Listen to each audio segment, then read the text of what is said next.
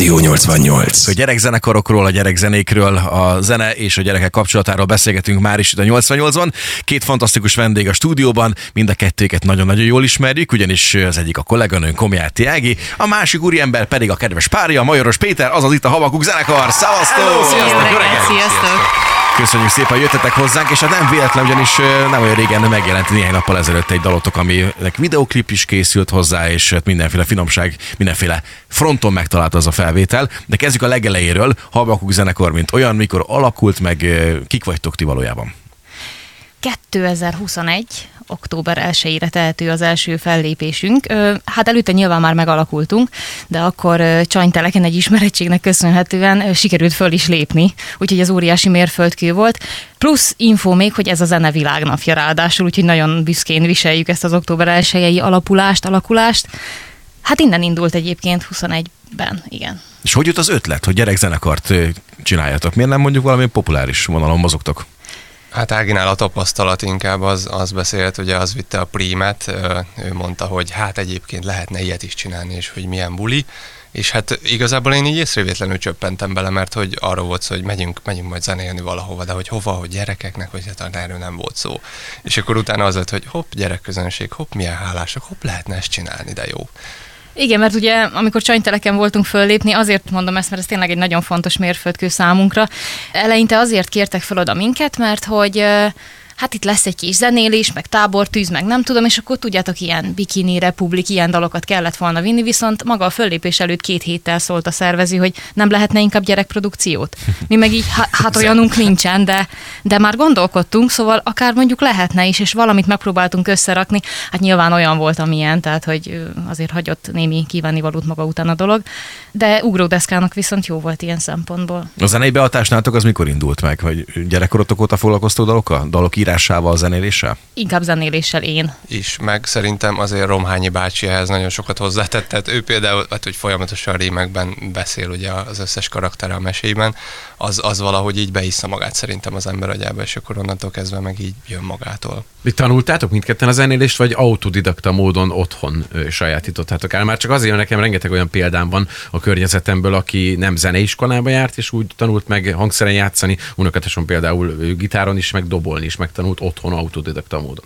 Hát működik mind a kettő. Én autodidakta kezdtem el, 7 évesen kaptam egy gitárt, és utána iratkoztam be dobra zeneiskolába. Aztán az, azt abba hagytam, utána középiskolába mentem. Te vagy az unokatesom furcsa Bocs, bocs, titkoltam eddig. Vasárnap ebéd lesz egyébként délben. Igen, és hát ugye voltak nyilván ilyen magántanárok, de Ági azért szerintem behatóbban. Hát én alapvetően tamburázni kezdtem 7 éves koromban, 6-7 éves koromban, zeneiskolai rendszerben.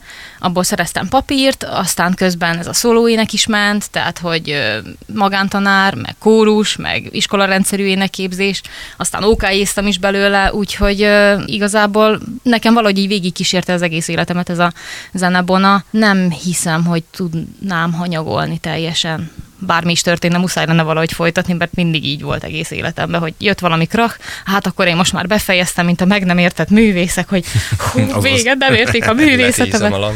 Letészem a lantot, de, de valahogy mindig olyan helyzetek keveredtek az életembe, hogy hát nem jönnél zenélni, nem énekelni, meg hogy fellépés, meg hogy íz, és akkor valahogy így, így, így mindig visszajukadtam ehhez, aztán úgy voltam vele, hogy én nem állok ellen többé, hanem akkor csináljuk. Inkább úgy lett volna az a kérdés izgalmasabb, hogyha úgy teszem föl, hogy ennyi zenélés közben, meg ennyi ének cucc mellett, hogy a viharba jött neked a rádiózás? Mert ugye te a Rádió 8 nak a szerkesztő, riportere vagy, meg mellette műsorvezetője is. Hogy, hogy nem a zene, csak a zene? Nem le vele megélni, mondd ki nyugodtan. Hát, Magyarországon.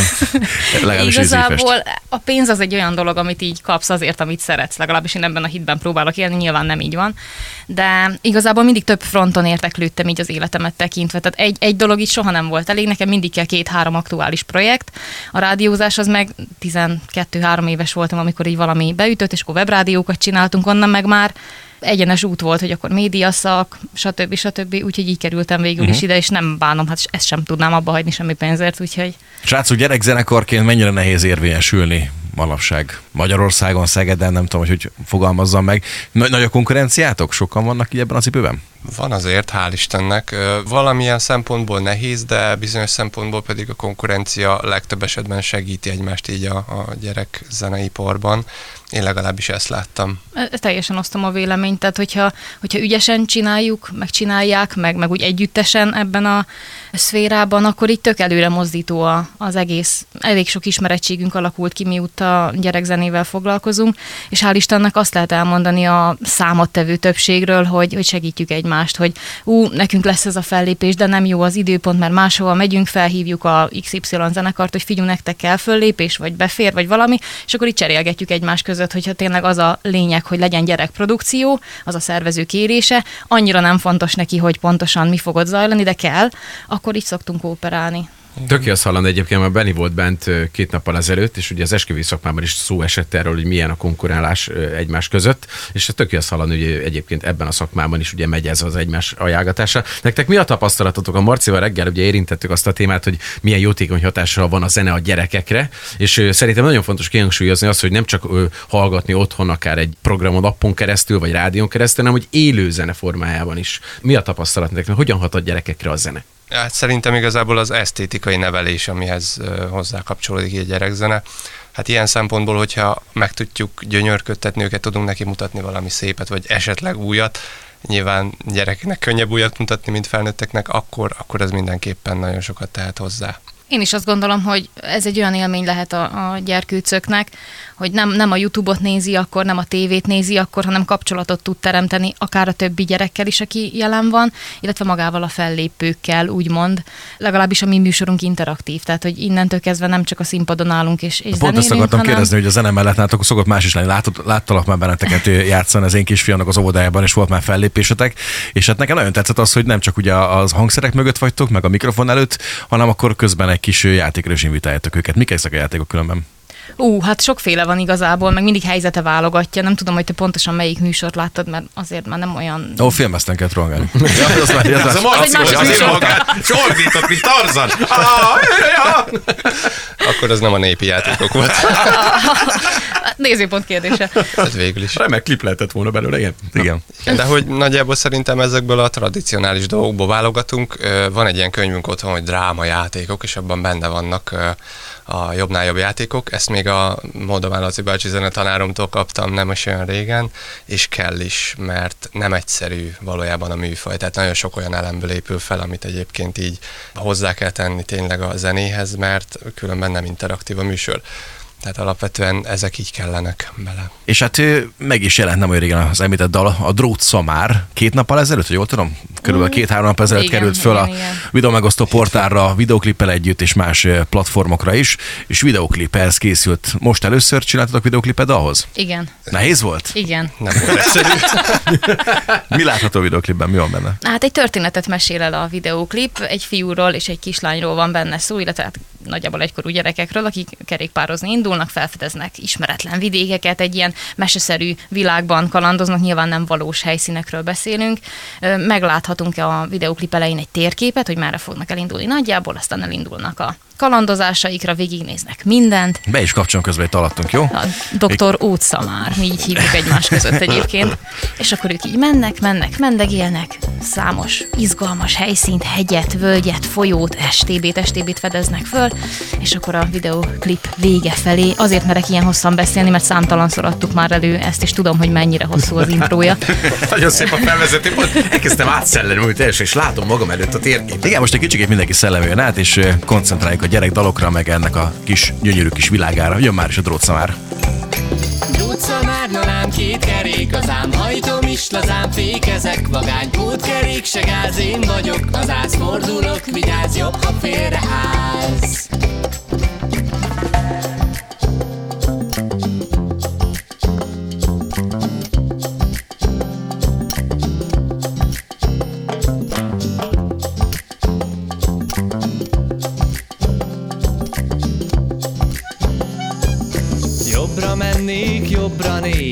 Előre, hátra is körbenézek.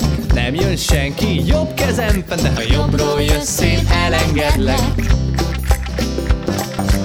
Lucca már nalám két kerék az ám Hajtom is lazám, fékezek. Vagány pótkerék, se gáz Én vagyok, az ász fordulok Vigyázz jobb, ha félreház Arra mennék, balra nézek Előre, hátra is körbenézek. Nem jön senki, bal kezem fenn Bocsi, Jobbról jövök, elengedhetsz. Utca már nolám két kerék az ám Hajtom is lazám, fékezek. Vagány pótkerék, se gáz Én vagyok, az ász fordulok Vigyázz jobb, ha félreállsz. Utca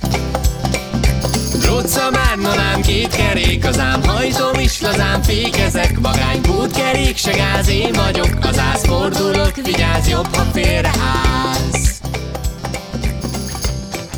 Egy kis mesevilág a 88-ban Habakuk zenekarnak köszönhetően. Egy óriási taps, srácok, fantasztikusan jól lett. Drót már Habakuk zenekartól. Ez debütált itt a 88-ban. Nem mondjuk, hogy rotációval fog kerülni, ha nem haragszotok meg miatta. Hát ezt meg tudjuk Mégiscsak egy gyerekzene, de, de nagyon sok sikert kívánok ennek a, a műnek az előadásához is, amit különben én hallottam egy pár hónappal ezelőtt, hogy ennek egy ilyen másik verzióját. Igen, igen, ez már egy ö, új megoldás, a Petinek köszönhetően, Ez mert már elektromos bicikli.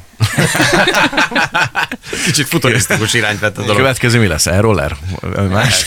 Légdeszka. Nagyon jó. Na rengeteg minden helyen jártatok már, és úgy mondtad, hogy járjátok nem csak a Vármegyét, hanem az ország különböző pontjait, és én tavaly decemberben láttam, hogy Ferihegyen voltatok, vagy ott mi, tört, Igen. ott mi történt? Mert egy Mikulást is, mint a felfedeztem volna valahol. nem is akárhogy jött a Mikulás, ugyanis, mint megtudtuk, a szánkója akkor éppen szervizben volt, így meg kellett, hogy oldja a repülőgéppel.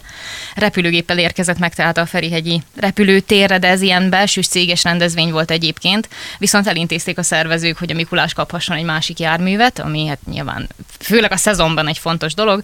Úgyhogy ö, ott felléptünk, hívtuk a Mikuláson egy ilyen Mikulás váró műsorunk, meg lett a sapkája a végére, így el tudott indulni az északi sarkról, meglepően gyorsan ért egyébként oda, de nyilván repülővel így Aha, aha, nehéz. Úgyhogy így láthattuk, ahogy a Mikulás így megérkezik repülőn. Elég nagy élmény volt, tehát hogy az Főleg amikor megkerestek, hogy így a NAV keres minket, milyen Jaj, jaj, jaj, jaj, jaj, ez jól indul. Ja, hogy zenélni kell. Az akkor mehet. A végén mindig, Ah, végén mindenképpen nem szeretem, adni. rámhivataltól vagyok. Ez egy izgalmas történet, meg ez egy nagyon szép kis emlék, de gondolom én valami vicces sztoritok is akadhat az elmúlt évekből, amikor olyan helyszíneken voltatok, vagy olyan gyerekekkel találkoztatok. Vannak az renitens kölkök, akik a zene közben inkább más csinálnak, mint hogy rátok figyelnek? Azt a részét szerintem már megszoktuk, de vannak ezek a megvendégelős sztorik, azokat szeretjük a legjobban talán, amikor jó messzire kellett elmond, elmennünk, ezt nem tudom most, hogy melyik településre pontosan. Ban- Bana volt? Nem tudom. Ú, talán Banna volt, vagy Ete, tehát jó messzire mentünk. Most a vaddisznós megoldásra gondolsz, Igen, ugye? igen. Jaj, jaj. Ez jó hangzik, ezt mindenképp hallani szeretném. Ö, Igazából voltunk egy ö, fellépésen, nagyon messzire mentünk, tehát vagy 5 óra volt egy irányba az autó út, és megcsináltuk ugye a koncertet, nagyon aranyos volt az összes szervező, az összes gyerek, tehát tényleg nagyon cuki volt az egész helyzet, és végül, amikor már pakolunk össze, szokás szerint ilyenkor elköszönünk, jön az egyik szervező, hogy ne menjetek sehova, kértek vizet? Mondtuk, hogy hát egy pohárral azért így elfogadnánk, igen. Erre megjelent egy kis csávó hat üveg ásványvízzel, hogy ez biztos elég lesz az útra. Hát nyilván jól esett, de utána mondta a szervező, hogy hát ez nem lesz elég, kértek szendvicset? Hát mondtuk, hogy én már így mondtam, hogy nem, ilyenkor nem szabad, mert hogyha nem látod a kaját, akkor valószínűleg soha nem kapod meg. Tehát, hogy van egy ilyen ö, időszak, hogy eltűnnek a szervezők, aztán pedig visszajönnek, és vagy van náluk kaja, vagy nincs, mi meg már így indultunk volna, hogy köszönjük a vizet, tök jó volt, de megyünk, mert van egy következő helyszínünk még aznap. Hát csak megváratták velünk a dolgokat, ami nem volt gond, mert életre szóló élmény kerekedett végül belőle. A szendvics helyett két tál vaddisznósültet kaptunk. 35 perccel később. kenyérrel. Ha, igen, igen, és akkor így fogták a kis vaddisznósültet, bele ebbe a, tudjátok, ez a falunapi tál, ami ilyen lebomló. Ez a jó kis papír. A Pont akkor papírtál. bomlott le, mikor ráraktak. Két szelet kenyér.